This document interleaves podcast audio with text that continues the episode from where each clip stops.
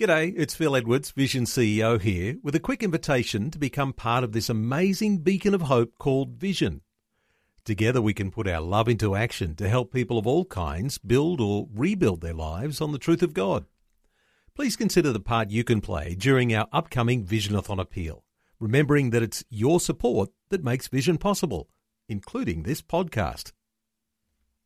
Life, culture, and current events from a biblical perspective. 2020 on Vision. Well, as we do on a Thursday, always good to check in with Family Voice Australia. Greg Bondar is Family Voice Australia State Director for New South Wales and the ACT. Hey, Greg, welcome back to 2020. Oh, good to be back, Neil. Uh, Greg, you weren't so well last week. We're glad you're back on deck.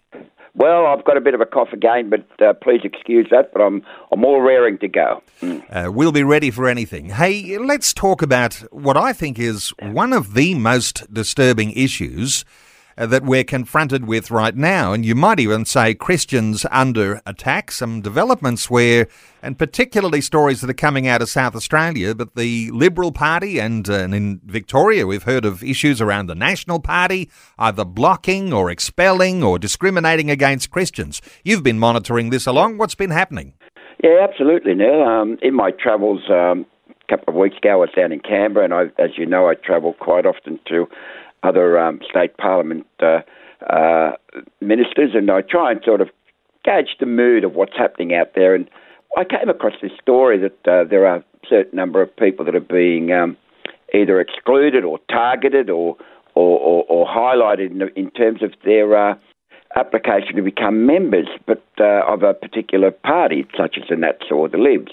Now, what's been happening, Neil, is that there are a number of people that have contacted me, in particular one person who wants to stand as a candidate, and he's very concerned that the uh, uh, the major political parties like the Libs or the Nats are actually undermining his Christian uh, faith by trying to exclude his application for membership. Now, I've got to get more details on this, but generally what's been happening is that uh, in South Australia, for example, uh, a number of Christians are saying, hey, our membership is being rejected.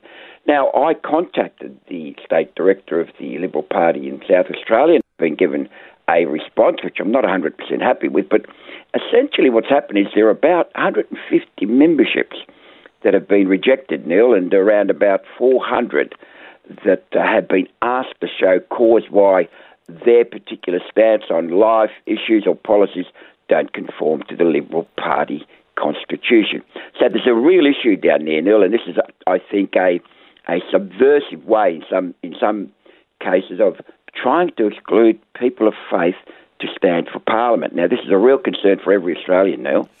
Well, I think you're sounding a little too nice about this, Greg. I mean, mm-hmm. what we're talking about here is not just one or two who might have been rejected, and uh, we might appreciate that there are some people with some pretty wild ideas, uh, even in the Christian community, that might be uh, rejected from becoming part of, uh, you know, membership of a mainstream political party.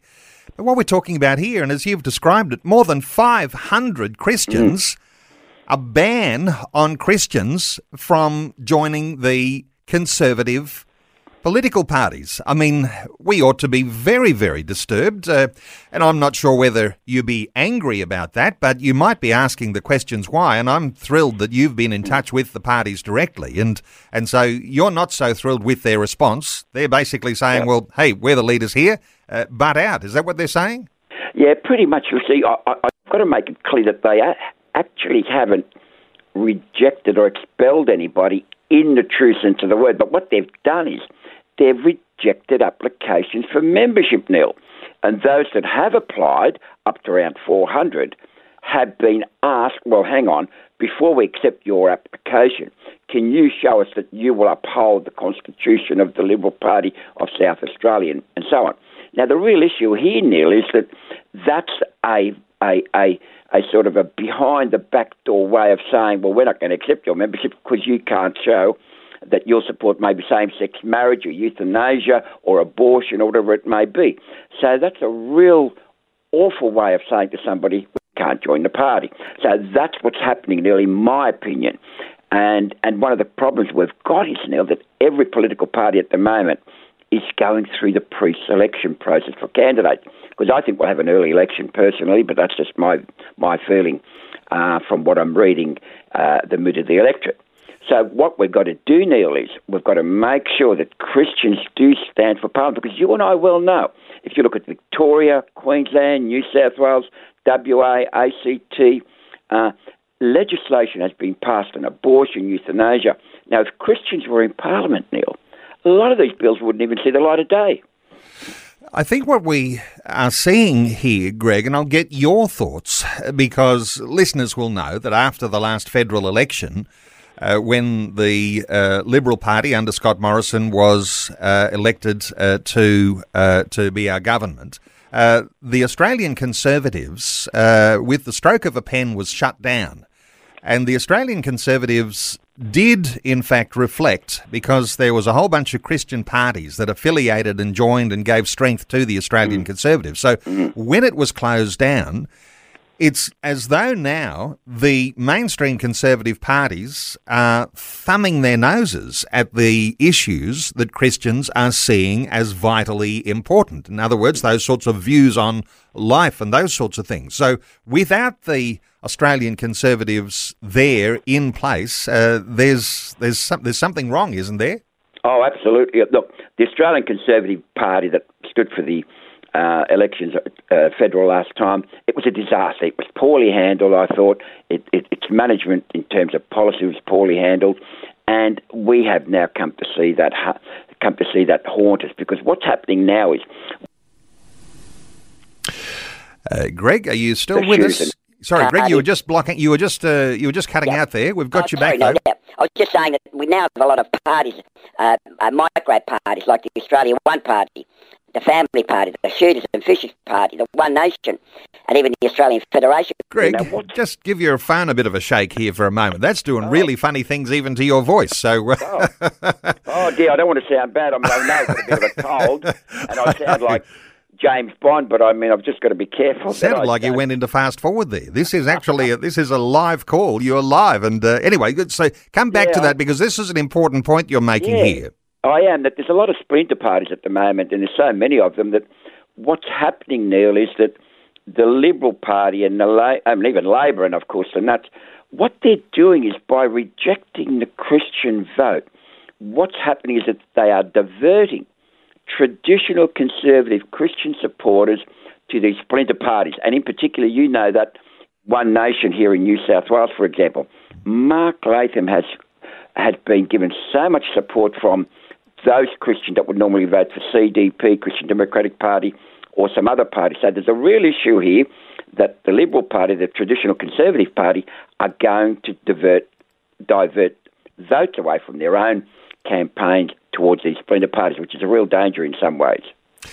It's not the last we'll be talking about this issue uh, no. on 2020, and I'll be following this through because uh, it seems to be uh, quite, uh, you know, disturbing when you've got conservative parties turning away conservative uh, potential mm. members, and uh, then the likelihood of even the big constituency is what I consider the Christian constituency in Australia to even be saying, well, even the conservative parties have moved so far left uh, yeah. where are we going to put our vote? I mean, that's Correct. that's a concern, isn't it? Absolutely, and this is what's happening. You see, in traditional politics, and you know, and I've been at the at, at, at in in the thick of it. What happens is that parties, when you've got two parties, one's extreme right or extreme left. If an extreme left wing party moves right, it forces the right wing further right, and and vice versa. So there's a real issue here, and I'm afraid that the upcoming election, Neil, you're going to see a lot of these splinter parties gaining more votes because they're alienating their traditional voter base now. Uh, listeners to this program for a long time will know that I've been encouraging people to join a political party and uh, mm. not, e- not even putting a label on that, but uh, knowing that when you are a member of the party, then you have a say in how policies may develop and you have a say in pre selection processes. So now you have parties who are blocking Christians, and that does seem to be more specifically discriminatory.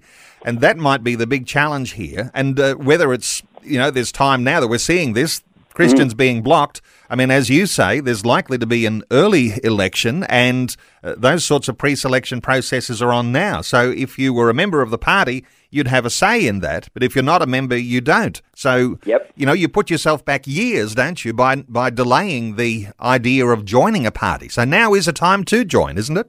Absolutely, if you can, if you can, and, you- and you're not, and you're not sort of alienated because of your beliefs as a conservative or Christian, Neil.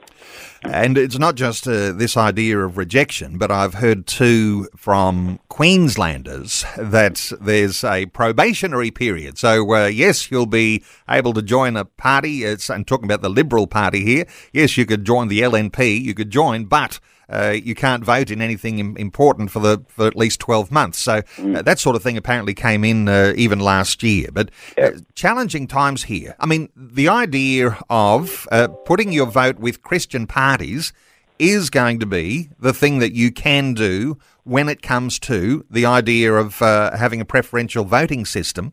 Uh, that doesn't disadvantage where your vote will go if you're able to number those squares, Greg. Uh, But but the idea of being involved in the process, getting involved with the machine, that's got to be even more important than how you cast your vote on election day, isn't it? Absolutely. Look, I spoke to one of your Queensland uh, federal parliamentarians, Neil, and uh, what's happening there at the moment with the Libs is absolutely disgusting, quite frankly. Uh, I mean, to have a probationary period is unheard of. I mean, we're not going for a job here. We're not going for a, you know, a, an employment. This is this is about policy, freedom of speech, about expressing your views, about changing um, a, a worldview that it's, that's gone against Christianity. So to do this is really a, an attack on people of conservative or faith views now. And, uh, you know, you might appreciate that people who are at the top in political parties are trying to protect the way they're forming policy. But if those policies are less than Christian, uh, then as Christians, we need to be asking questions and maybe pressing in a little deeper and being a part of the process. Hey, uh, just tackle one more issue uh, with you, Greg. And uh, I- I'm, I'm just aware of the, the new Sydney Anglican Archbishop. Uh, he's announced some priorities. Uh, you've been following this along. Uh, what's happening with the new Sydney Anglican Archbishop? Yeah, so look, I want to raise this, Neil, because it's very important. Uh, Kanishka um, of course, is our new Sydney Anglican Archbishop here in uh, New South Wales. He's, he's um, uh, highly regarded. Uh, I remember when he was standing a few weeks ago to um, to be elected, he was up against some very notable candidates. For example, Michael Stead, of course, who who headed up the religious, religious freedom uh, campaign here in New South Wales. So he was up he was up against some very good candidates. But one of the things he's done is in two weeks into the job, is he's outlined three of his priorities for the future of the church. Now, this is so important, Neil. In particular, I want to go through just very quickly. His top priority is to see churches that love the Lord and trust Him and obey Him and are joyful in knowledge and service of Him. Now, that's a tremendous biblical um, a priority to be bringing forward to the churches in the current climate of wokeism, cancel culture, and what have you. His second priority, Neil, this is this is quite quite interesting too, is to encourage the Anglican community, that is, people outside the clergy, for example, and other Christians to be prayerfully concerned for their neighbours and friends who don't know Jesus. So this is a real Great Commission type objective. Get out there and let neighbour know of, of your faith, that you are a Christian, and let them know that they too can be uh, become followers of Jesus Christ. So As- that's a very good good second priority, Neil. As you say, uh, I can hear as you're reflecting that this idea of love the Lord your God with all your heart and soul and mind.